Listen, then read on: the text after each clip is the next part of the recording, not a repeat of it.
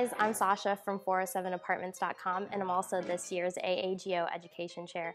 I'd like to invite all of you guys out to Lisa Palooza, an event that's being held on September 27th at the Plaza Live on Bumby Avenue in downtown Orlando. Salutations chers pandas, moi c'est Sahara, bienvenue sur ma chaîne et on y va sans plus tarder. Notre affaire se déroule le soir du 16 octobre 2015 à Orlando, en Floride. Sacha Samsoudine est une jeune femme de 27 ans qui ce soir-là va sortir avec des amis. Leur équipe de foot préférée joue, donc ils vont regarder le match dans un bar et faire la fête ensuite. Après la victoire de leur équipe, le groupe décide de se rendre dans une boîte de nuit qui s'appelle Attic Night Club, une boîte située en plein cœur d'Orlando. Aux environs d'une heure 45, Sacha a envie de rentrer chez elle à Uptown Place, un complexe d'appartements assez chic dans lequel elle réside. En sortant de la boîte, il y a deux jeunes femmes qui se prénomment Julia et Hailey qui remarquent que Sacha, elle a du mal à tenir debout, clairement elle a bien fait la fête, elle a bien bu, et même si elles ne la connaissent pas, elles décident de l'aider à rentrer chez elle pour s'assurer qu'elle est en sécurité et que personne n'essaiera de profiter de la situation. Les trois jeunes femmes prennent un Uber, sachant que le domicile de Sacha se trouve à environ 8 minutes en voiture, donc euh, le tout, euh, ce sera l'histoire d'un petit quart d'heure. Et le hasard faisant bien les choses, bah, il se trouve que Julia et Haley, elles habitent l'immeuble d'en face. Donc arrivées devant la résidence de Sacha, elles veulent s'assurer que Sacha rentre bien chez elles, vraiment elles veulent aller jusqu'au bout de leur bonne action et partir l'esprit tranquille. Mais le souci c'est que Sacha elle a oublié le code d'entrée de la résidence et par-dessus le marché, elle ne retrouve plus ses clés, son badge, sa pièce d'identité ou même son téléphone portable. L'agent de sécurité qui travaille ce soir-là dans la résidence, il arrive devant la grille, il s'appelle Steven, et malheureusement il ne connaît pas tous les résidents, donc il informe Sacha du fait qu'il est obligé de vérifier son identité pour pouvoir la laisser entrer, ou il a au moins besoin d'un document prouvant que Sacha, elle réside bien à Uptown Place, donc il ne peut malheureusement ni la faire entrer, ni la laisser dormir sur un des canapés qui se trouve dans les halls de l'immeuble, ce qui avait été suggéré par Julia et. Et les deux jeunes femmes insistent, vous voyez bien l'état dans lequel elle est, il faut pas qu'elle reste comme ça dehors, il faut la laisser rentrer. Quelques minutes plus tard, un homme sort de la résidence, et naturellement Sacha, elle va en profiter pour entrer pendant que la porte est ouverte, et Steven, il ne va pas s'y opposer. Il va même l'accompagner jusqu'à la porte de son appartement, l'appartement numéro 345, et encore une fois, Sacha, elle a oublié son code d'accès. Il faut savoir que dans cette résidence, sur les portes, il y a des claviers à code, un peu comme en Corée du Sud. Il faut composer une sorte de code PIN pour rentrer. Mais Sacha, elle l'a oublié. Steven, entre-temps, bah, il était reparti pour euh, continuer de faire ses rondes, et puis à un moment, il commence à chercher Sacha, il la trouve au bout de à peu près 30 minutes. Il voit qu'elle essaie de rentrer dans un des appartements. Lui, il a toujours pas la confirmation qu'elle est bien résidente. elle lui dit, écoutez, j'ai un double des clés dans ma voiture. Et sa voiture, elle se trouve dans le parking de la résidence. Il l'accompagne à sa voiture, donc là au moins il aura une bonne fois pour toute la preuve qu'elle est bien résidente ici.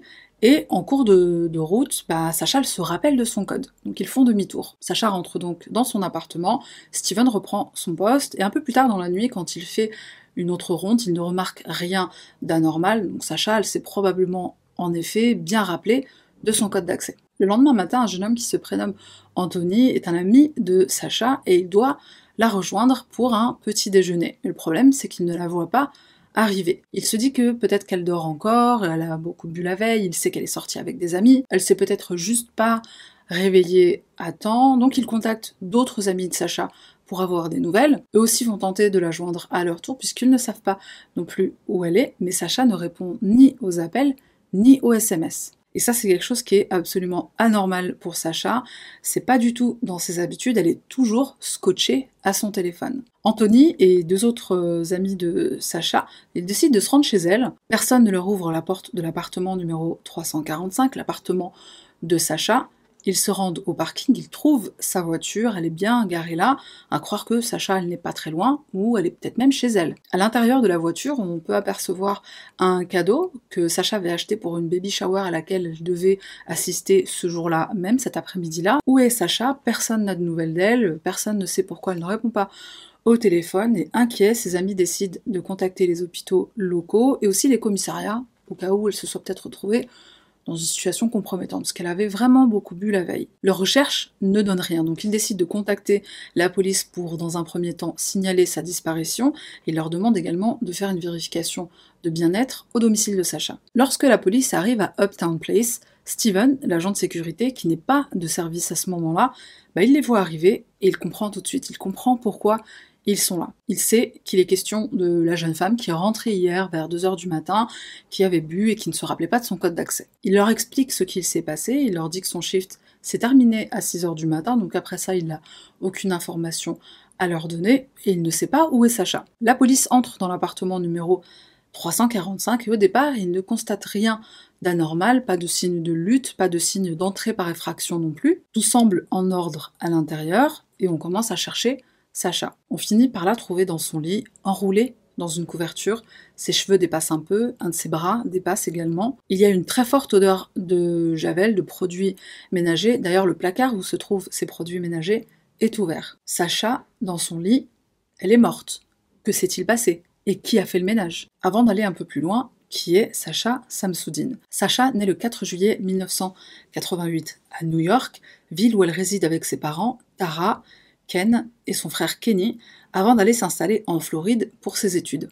Elle obtient un diplôme à l'université de Floride et elle prend poste chez Pearson, une société de services éducatifs. Sacha gère leur compte de médias sociaux, un métier qu'elle adore exercer et qui explique aussi pourquoi elle est toujours scotchée sur son téléphone. À côté de ça, elle est également bénévole, donc avec le peu de temps libre qu'elle a, elle trouve le temps de se consacrer aux autres et elle est bénévole au sein de l'association des appartements du Grand Orlando. Sacha, c'est une jeune femme pleine de vie, elle est très ambitieuse, elle travaille beaucoup, donc le week-end, elle aime sortir avec ses amis, faire la fête, se détendre. C'est une bonne vivante, preuve en est son compte Instagram. On y trouve énormément de photos avec ses amis, en sortie, en soirée. Il y a beaucoup de photos de nourriture aussi, donc euh, elle croque la vie littéralement à pleines dents. Elle a une personnalité pétillante, elle est toujours souriante. D'ailleurs, sa joie de vivre et son sourire sont contagieux. Sacha, c'est aussi quelqu'un qui a le cœur sur la main, elle est toujours là pour aider les autres si besoin, elle est toujours présente pour les gens qu'elle aime. Son père déclare Sacha nous a donné beaucoup de moments qui nous ont coupé le souffle. Et sa mère dira Elle était la lumière de nos vies. Sacha, c'est une personne qui déborde d'énergie, elle est lumineuse et on peut que trop bien s'imaginer le désarroi de sa famille et de ses amis quand on leur apprend la terrible nouvelle. Son corps sera inhumé le 20 octobre, soit trois jours après sa mort, lors d'un service religieux mixte à Orlando. Service religieux mixte, c'est-à-dire qu'il y a eu un mélange de rites religieux islamiques, hindous et chrétiens. L'enquête commence alors pour découvrir ce qu'il s'est passé la nuit du 16 au 17 octobre. Comme je le disais, le corps de Sacha a été retrouvé dans son lit, enroulé dans sa couverture. Il n'y a aucun site de lutte dans l'appartement. Par contre, sur le corps de la jeune femme, c'est une autre histoire. Son soutien-gorge et sa chemise ont été arrachés par l'avant, son pantalon et sa culotte ont été enlevés de force, donc on voit sur ses jambes et sur ses cuisses qu'elle a des écorchures, des égratignures. Ces traces, elles prouvent aussi que Sacha, elle a tout fait pour ne pas se laisser faire. Sur le haut du corps, elle a des marques de coups, elle a des bleus, elle a aussi des égratignures et des écorchures. Elle présente des blessures défensives sur les bras, sur les mains. Elle a aussi des blessures à la tête qui ont été faites avec un objet contondant. Elle a des marques qui correspondent à bah, au moins une tentative de viol. Alors le viol, il n'est pas prouvé, il n'est pas confirmé, mais il y a ce qui euh, a l'air d'être euh, des traces de quelqu'un qui a tenté de la violer. La cause officielle de son décès, asphyxie par strangulation, et le médecin légiste arrive même à déterminer qu'elle a été étranglée par une paire de mains. Stephen Duxbury, l'agent de sécurité, bah, dans un premier temps, il va donner à la police le rapport qu'il a rédigé pour ce soir-là, puisqu'en effet, il doit mettre par écrit tout incident qui a lieu dans la résidence lorsqu'il est en fonction. Dans ce rapport, Steven il mentionne bien Sacha, mais il ne rentre pas dans les détails, il ne précise pas non plus la durée de l'incident, entre guillemets, il ne donne pas les détails, à savoir que Sacha est une jeune femme résidente, euh, du coup, qu'elle est entrée la veille au soir très tard et qu'elle était complètement ivre et qu'elle ne se rappelait pas de son code d'accès. Et si cet incident ne figure pas dans le rapport, bah, c'est peut-être que, en fin de compte, Sacha elle est bien rentrée chez elle, donc il n'a pas dû voir ça comme un incident qu'il valait la peine de mettre par écrit. Dans un second temps, Steven il va fournir aux enquêteurs les images de vidéosurveillance pour le soir slash le matin du drame. Et on a bien la confirmation en images qu'elle raccompagne la jeune femme chez elle. On constate aussi qu'elle a bu, qu'elle ne tient pas debout. Quand on demande à Steven ce qu'il pense qu'il s'est passé ce soir-là, il dit qu'il a vu quelqu'un entrer dans l'appartement de Sacha. Et d'ailleurs, au cours des recherches de preuves à l'intérieur de l'appartement de Sacha, on retrouve une empreinte digitale sous le siège des toilettes, empreinte bien sûr qui ne correspond pas à celle de Sacha. On trouve également des empreintes de pas et c'est une paire de chaussures qui n'est pas à la taille de Sacha, c'est un pied plus grand, donc probablement celui d'un homme. Qui est cet homme? Qui est-ce que ça pourrait être? Est-ce que c'est bien l'inconnu en question, hein, l'inconnu que Steven a mentionné et qui suivait Sacha quand lui l'a quitté? On interroge l'entourage de la jeune femme en commençant par Benjamin Robuc, un ex-petit ami de Sacha, qui explique qu'ils s'étaient rencontrés au lycée, ils étaient sortis ensemble pendant quelques années, et Benjamin, ou Ben, ben il figure parmi les suspects, puisqu'avant de mourir, aux environs de 5 heures du matin, Sacha lui envoie un SMS dans lequel elle dit seulement Ben. Et il lui répond Sacha, est-ce que ça va?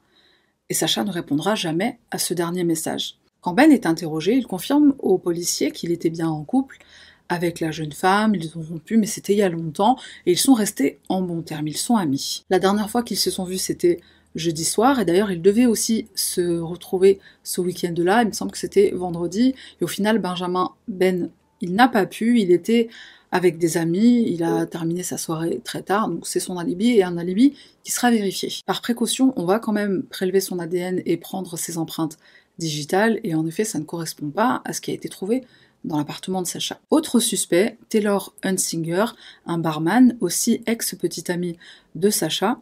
Vendredi matin, ils ont discuté par message juste avant que Taylor parte travailler. Ce soir-là, il a travaillé jusqu'environ 21h30. Après ça, il est rentré chez lui. Il habite avec ses parents, ce qui sera vérifié plus tard. Donc lui aussi, il a un alibi. Taylor précise aussi qu'il n'a pas vu Sacha depuis le début du mois, donc environ 15 jours. Ils s'étaient croisés à un anniversaire. Et tout comme c'était le cas avec Ben, Taylor et Sacha, ils ont rompu il y a environ six mois, mais ils sont aussi restés en très bons termes, ils sont restés amis. Donc Taylor, tout comme Ben, est rapidement mis hors de cause. La seule personne à laquelle les enquêteurs pensent maintenant, c'est la dernière à l'avoir vu en vie. Steven, l'agent de sécurité. Qui est Steven Duxbury Steven, né le 25 avril 1982 dans le New Hampshire, il grandit avec sa mère, ses frères et sœurs dans une ferme. Le père, il est où euh, dans cette histoire? Bah, On ne sait pas. Steven, il étudie au lycée de Pittsburgh. Il obtiendra son diplôme, l'équivalent du baccalauréat. À la suite de ça, il s'engage dans l'armée de l'air de 2008 jusqu'en 2014 en tant qu'aviateur senior. Il s'inscrira ensuite à l'université de Daytona pour étudier la justice pénale et la programmation informatique. Son but, c'était d'obtenir un diplôme en cybercriminalité et cybersécurité. Steven, il est marié et il devient agent de sécurité agréé un peu plus tôt cette année-là, en 2015, soit environ 5 mois avant le drame. Il a un casier judiciaire, alors juvénile, mais il a un casier judiciaire quand même. Pour la petite anecdote, ce qu'il s'est passé, c'est qu'un soir, la grande sœur d'une amie de Steven qui s'appelle Becky, elle faisait du babysitting, donc elle gardait les frères et sœurs de Steven. Steven, il avait 15 ans, mais euh, il pouvait pas le faire lui-même puisque ses frères et sœurs ne l'écoutent pas. Et à un moment donné, Steven, il va aider Becky à faire rentrer les chiens dans la grange, il oublie de brancher les lumières, donc il fait tout noir. Il entend un bruit et immédiatement il se dit que c'est la personne qu'on soupçonne de petits méfaits dans le voisinage depuis un moment. Apparemment, il y a un jeune garçon qui s'amusait à ouvrir les portes des granges des fermes voisines pour laisser les animaux s'enfuir. On ne sait pas de qui il s'agit, mais voilà, ça fait un petit moment que ça dure. Donc en entendant ce bruit étrange, Steven il se dit c'est probablement le jeune garçon en question. Il remarque que Becky elle est effrayée, donc il lui dit d'attendre là. Il s'arme d'une pelle, une pelle qui est cassée, mais une pelle quand même. Il monte à l'étage, il entend le parquet grincer et il aperçoit une ombre et il décide de frapper en visant la tête. En fait, il s'agissait de Becky, la babysitter. Elle l'avait suivi sans qu'il ne s'en aperçoive. Et la raison pour laquelle elle l'a suivi, c'est parce que bah, Becky, par le passé, elle a eu affaire à des petits copains qui ont été violents avec elle. Elle a également été violée par son oncle. Et si j'ai bien compris, elle a aussi été violée euh, par un de ses petits copains, ou même par les trois, ce qui semble euh, énorme. Mais bon, et ça, c'est quelque chose qui est raconté par Steven pendant son interrogatoire. Donc d'après Steven, c'est la raison pour laquelle elle l'a suivi, elle n'a pas voulu rester toute seule dans le noir, donc c'est un accident. Mais la mère de Becky, elle déteste la famille Duxbury, et particulièrement la mère de Steven. Donc elle oblige sa fille à porter plainte. Steven plaide coupable pour cette agression, sachant qu'il a failli être accusé quand même de tentative de viol. C'est ce qui lui vaudra un casier judiciaire, et suite à cet incident, toute la famille déménage, il change carrément de ville probablement, pour protéger Becky et sa famille. Et quant à Steven, il sera condamné à quelques heures de tige, travaux d'intérêt général. Puisque Steven est la dernière personne à avoir vu Sacha le soir du drame, la police finit par porter ses soupçons sur lui et il décide de l'interroger et aussi de lui faire passer un test polygraphe. Pour information, il faut savoir qu'aux USA, les tests polygraphes sont acceptés comme preuve dans un procès seulement dans quelques États, mais pas tous. Ça reste un élément qui n'est pas fiable à 100% et fun fact, c'est pas la raison pour laquelle c'est une méthode qui est très peu, voire pas du tout utilisée en Europe. C'est plutôt parce qu'on considère que ça viole un droit fondamental, celui de garder le silence. Et autre fun fact, aux USA, le test polygraphe peut être utilisé dans le cadre d'un entretien d'embauche. Vive la France. Lors de cet interrogatoire, Steven va répondre par la négative à toutes les questions qu'on lui pose. Est-ce que vous avez tué Sacha? Est-ce que vous savez ce qui lui est arrivé? Il confirme avoir vu un homme la suivre, sous-entendant que c'est cet inconnu qui est probablement le responsable du meurtre. Sauf que Steven, bah, il échoue au test polygraphe. Bon, c'était prévisible. La police va lui poser une série de questions et de façon que j'ai trouvé, enfin d'une façon que je trouve un peu étrange, ils vont lui demander est-ce que vous savez si Sacha a été tué par arme à feu? Est-ce que vous savez si elle a été poignardée? Est-ce que vous savez si elle a été étranglée? Et à chaque question, Steven va dire non, sauf que le polygraphe va s'emballer quand on lui demande si il sait si Sacha a été étranglée. Et ça alerte tout de suite les détectives puisque le public n'a pas encore été informé de la cause du décès. Donc pourquoi est-ce que Steven panique quand on parle d'étranglement? Sur les images de vidéosurveillance, on voit Steven sortir des sacs poubelles. La première chose qui est étrange, c'est que bah, déjà ce n'est pas le travail d'un agent de sécurité. Et la seconde chose que les policiers remarquent, c'est que ces sacs ne correspondent pas à ceux utilisés dans la résidence par le personnel de maintenance. Donc pourquoi tu sors les sacs? D'où est-ce qu'ils viennent ces sacs? Et où ils sont? Puisqu'ils ne sont pas retrouvés dans la benne à ordures. Sur les images de vidéosurveillance, bah, malheureusement, on voit Steven sortir les sacs, mais on ne voit pas ce qu'il fait avec ensuite. On suppose qu'il les a mis dans sa voiture pour s'en débarrasser plus tard et surtout ailleurs, un endroit où on ne les retrouverait pas. Et ce qu'il va répondre euh, à ça, Steven, c'est que bah, il a vu des sacs traîner dans le couloir, donc il s'est dit qu'il allait les ramasser. Euh, Steven est très gentil, il fait le travail des autres. À l'intérieur de l'appartement de Sacha, bah, je te laisse deviner le type de sac poubelle qu'on y retrouve. Intelligent qu'il est, bah, euh, Steven il utilise des sacs poubelles de sa victime pour se débarrasser des preuves à ce stade-là, je pense qu'on a tous compris que c'était Steven le responsable. Ce jour-là, donc le, samedi 17 octobre, Steven il devait terminer à 6h du matin. sur les images de vidéosurveillance, on le voit encore présent dans la résidence à 6h36. Donc c'est encore un élément qui l'incrimine. Si t'as fini à 6h, normalement à 6h05 t'es plus là. Mais les preuves les plus accablantes, elles seront retrouvées à l'intérieur de l'appartement numéro 345, sous le siège des toilettes, deux empreintes digitales. Et la police a trouvé ça étrange, puisque Sacha étant une femme, elle n'a pas besoin de relever le siège pour se soulager. Honnêtement, j'ai pas trouvé ça euh, très logique, puisque si tu cherches des empreintes digitales sous le siège de mes toilettes, tu vas trouver mes empreintes, tout simplement parce que quand tu les nettoies, bah, tu soulèves. Donc, euh, il peut y avoir les empreintes. Mais heureusement qu'ils ont quand même pensé à chercher là, puisque les empreintes digitales retrouvées sous ce siège de toilette, bah, elles correspondent Steven. Ça ne prouve peut-être pas le meurtre, mais ça prouve qu'il était à l'intérieur de l'appartement de Sacha alors qu'il a dit le contraire pendant son interrogatoire. Il n'a fait que répéter qu'il n'a pas le droit d'entrer chez les résidents. Par contre, là où ça va être euh, difficile de ne pas l'accuser de meurtre, c'est avec l'ADN qui est retrouvé sur la poitrine de Sacha. Alors je ne sais pas si c'était de la salive ou du sperme, mais il y avait l'ADN de Steven sur les seins de Sacha. Quand le contenu du téléphone de Steven est scruté avec soin, bah, on va y trouver des choses extraordinaires. On découvre qu'à 5h du matin, il a fait une recherche Google. Et à ce moment-là, ça correspond à une période de 25 minutes pendant laquelle Steven il est vu sur aucune des images de vidéosurveillance. Qu'est-ce qu'il a tapé sur euh, Google? Comment forcer une serrure Quickset? Alors les serrures Quickset, c'est celles qui sont utilisées dans la résidence, bien sûr. Et malgré toutes ces preuves, Steven il continue de clamer son innocence. Oui, j'ai fait une recherche Google, mais rien qui prouve que je me suis servi de mes trouvailles par la suite. Quand la police lui demande pourquoi il ne s'est pas assuré que Sacha était bien rentré chez elle, bah Steven, il va répondre Je suis agent de sécurité, je me suis rendu euh, ailleurs dans la résidence pour voir s'il n'y avait pas de problème. C'était un vendredi soir, donc euh, il y a plein de jeunes qui rentrent, qui ont bu et qui peuvent euh, parfois poser des problèmes. En gros, il explique que voilà, je ne pouvais pas rester avec Sacha et m'assurer qu'elle rentrait chez elle en, sécurité. Et là, le, détective va lui répondre T'as un problème sur les bras à ce moment-là. Donc, au lieu de le gérer, tu vas euh, te balader dans la résidence à la recherche de potentiels problèmes. En termes de fermage de gueule, on est euh, clairement sur du 5 étoiles. Franchement, des fois, les détectives, ils font de l'excellent travail.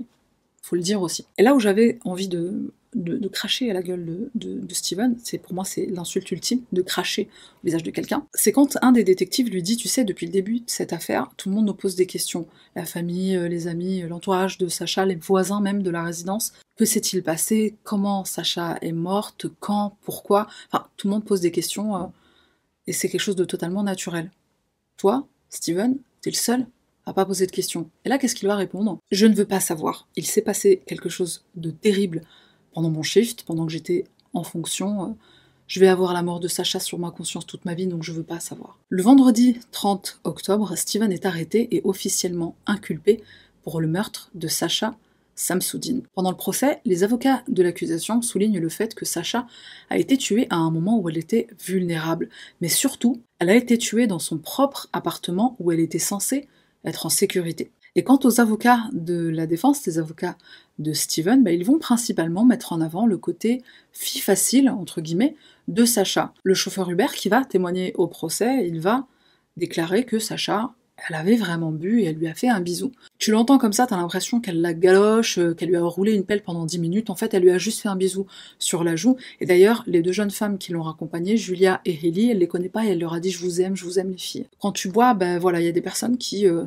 qui sont très expressives et euh, très câlines, très affectueuses. C'est tout simplement ce qu'il s'est passé là. Ça aurait été un homme dans cette euh, situation, je pense pas qu'on se serait euh, acharné sur les détails de sa vie sexuelle, sur son historique sexuel, avec combien de personnes t'as couché, est-ce que t'es un homme facile? D'ailleurs, l'expression homme facile, elle n'existe même pas. Par contre, une femme, on a le droit. On a le droit de dire que c'est de sa faute, on a le droit de dire qu'elle méritait de mourir, qu'elle méritait d'être violée parce qu'elle portait une mini-jupe. Les avocats de Steven vont utiliser une stratégie de génie, la stratégie O.J. Simpson. L'empreinte de pas trouver au domicile de Sacha ne correspond pas à notre client. Si les chaussures ne lui vont pas, il faut acquitter. C'est presque drôle. Ces avocats diront aussi, en parlant au jury, usez de votre bon sens. Enfin, c'est presque insultant et c'est moi de la manipulation. Steven, il travaille dans cette résidence. Il sait qu'il y a des caméras. Donc euh, pourquoi il aurait sorti des sacs poubelles dont le contenu est incriminant, euh, sachant qu'on le verrait le faire euh, Réfléchissez deux minutes. Oui, parce qu'au final, les sacs poubelles, ils ont été retrouvés, et entre autres, il y avait à l'intérieur une carte bleue au nom de Sacha Samsoudine. Les traces de morsures sur les bras de notre client, c'est de l'eczéma. Les empreintes digitales, non, non. Notre client est bien trop intelligent. S'il était vraiment responsable, il aurait pris soin de bien nettoyer la scène et de ne laisser aucune preuve, aucune trace derrière lui. Son ADN, bah oui, peut-être, mais c'est juste un transfert. Voilà, tu, touches un truc, tu touches quelqu'un, quelque chose, ça peut transférer ton ADN. Sur la poitrine d'un cadavre, sur le corps d'une jeune femme qui est morte et qu'on a essayé de violer. Je peux concevoir qu'il y a mille façons de laisser son ADN derrière soi, mais quand il est question d'une tentative de vol et d'un meurtre et que tu retrouves de l'ADN sur les seins d'une femme, je ne crois pas que ce soit un transfert. Tout le long du procès, bah, la, stratégie principale de Steven, ça va être de tenter de faire exclure les preuves qu'il incrimine. En commençant par son témoignage et par le test polygraphe, bah, il va expliquer qu'il s'est senti sous pression, il avait peur de perdre son travail, il s'est senti donc obligé de répondre aux questions des enquêteurs et bien sûr toutes ces demandes d'exclusion de preuves de témoignages et de tests polygraphes, bah, elles vont être rejetées. L'interrogatoire, il a été fait en bonne et due forme, et à aucun moment la police a menacé directement ou indirectement Steven de perdre son travail. À l'annonce du verdict, l'entourage de Sacha est habillé en rouge, sa couleur préférée. Le jury va délibérer et très vite, il déclare Steven coupable et le condamne à la prison à perpétuité, plus 15 ans, pour cambriolage. Il est incarcéré au centre correctionnel de Graceville, dans le comté de Jackson, en Floride et il continue de clamer son innocence. Ce que j'ai trouvé très touchant dans cette affaire, c'est les propos de Tara et Ken Samsoudine, les parents de Sacha, après le verdict. Nous avons de la compassion pour les parents de l'homme qui nous a enlevé notre bébé. C'est d'autant plus touchant que non seulement Tara et Ken viennent de perdre leur fille, mais ils ont aussi été dévastés par le fait que la défense ait fait focus sur la vie sexuelle de Sacha pour faire acquitter leur client. La mère de Sacha, Tara, elle finit par quitter son travail d'infirmière. Elle était infirmière au service d'urgence. Un jour, elle devait s'occuper d'une jeune femme qui était victime de viol et elle lui dit Vous savez, vous avez de la chance, vous êtes en vie, Ma fille n'a pas eu cette chance. Au moment même où elle dit ça, elle se rend compte de, la gravité de ses propos, donc elle décide de démissionner. Elle dit aussi qu'il lui aura fallu un an et demi pour vraiment réaliser ce qu'il s'est passé. Pendant un an et demi, en fait, elle n'a pas pleuré. Et le jour où, elle a réalisé et elle a commencé à pleurer, bah, c'est des larmes, des tonnes de larmes qui ont coulé et des larmes qu'elle ne pouvait pas retenir. Kenny, le frère de Sacha, il va faire une randonnée pour honorer sa mémoire. Il dit aux journalistes que sa première pensée pendant ce, ce voyage symbolique, bah, c'est qu'il aimerait tout raconter à sa sœur. Il porte une cravate rouge, rouge parce que c'était la couleur préférée de Sacha, et cravate parce que Sacha, elle aimait bien s'habiller, elle était toujours sur son 31, bien coiffée, bien maquillée, toujours apprêtée. D'ailleurs, son groupe d'amis a commencé une tradition qui s'appelle uh, Fancy Friday for Sacha. Il s'habille le vendredi soir de façon euh, fancy, euh, c'est-à-dire de façon euh, très chic, en la mémoire de leur ami. La famille Samsoudine a porté plainte contre la société qui fabrique les serrures de la résidence Uptown Place, non pas parce que la serrure a été euh, forcée, mais parce qu'elle était défectueuse. Donc, elle a été forcée très facilement. Leurs avocats mettront en avant le fait que la société en question était au courant de ce problème. Il y a eu plusieurs incidents, plusieurs cambriolages qui ont été rapportés. Il y a des preuves. Malheureusement, comme la serrure de l'appartement 345, l'appartement de Sacha, elle n'a pas été conservée. Elle a été euh, jetée par les nouveaux occupants, donc elle ne faisait pas partie des pièces à conviction, et, donc malheureusement la famille Samsoudine n'obtient pas gain de cause. Pendant mes recherches, j'ai trouvé le compte Instagram de euh, Sacha, qui existe toujours, donc je mettrai un lien en, description pour ceux que ça intéresse. C'est toujours un, un, gros pincement au cœur quand euh, je me découvre des, des, points communs avec euh, les victimes, comme par exemple les bougies de la marque Bath Body Works, dont j'ai déjà parlé sur cette chaîne, Sacha, elle a partagé une photo. C'est quelqu'un qui aimait euh, sortir, qui aimait s'amuser, qui aimait voyager, qui était très, euh, très souriante, pleine d'énergie. Et euh, je crois que la moitié des photos de son compte Instagram, c'est des photos de bouffe. Donc, comment te dire que si on s'était connu, ça aurait été probablement ma BFF. Et puis, j'ai trouvé le commentaire d'un abruti qui a écrit ça. Tes amis t'ont abandonné, ils savaient que tu étais ivre, ils auraient dû s'assurer que tu rentres chez toi saine et sauve. Et la réponse qui lui a été faite est juste sublime, donc je vais te la lire. Tu sais qu'il a laissé tomber? La personne qui lui a fait du mal. Ne blâme pas ses amis, c'était une adulte, d'ailleurs elle leur a probablement dit de rester s'amuser. On n'a pas agressé en chemin ou parce qu'elle était ivre, elle a été agressée chez elle alors qu'elle était rentrée. Et ce commentaire précise aussi que Steven a cherché comment outrepasser le code de sécurité de l'appartement.